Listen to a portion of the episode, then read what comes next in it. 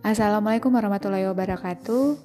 Buat kalian yang sedang merasakan senang, sedih, kecewa, marah, takut, malu-malu, atau kalian yang sudah melupakan rasa-rasa itu, sekarang saatnya dengerin cerita-cerita aku dan kembali rasakan sensasinya. Semoga kalian semua terhibur dan bisa menjadi manfaat buat kalian juga. Bye bye. Waalaikumsalam warahmatullahi wabarakatuh.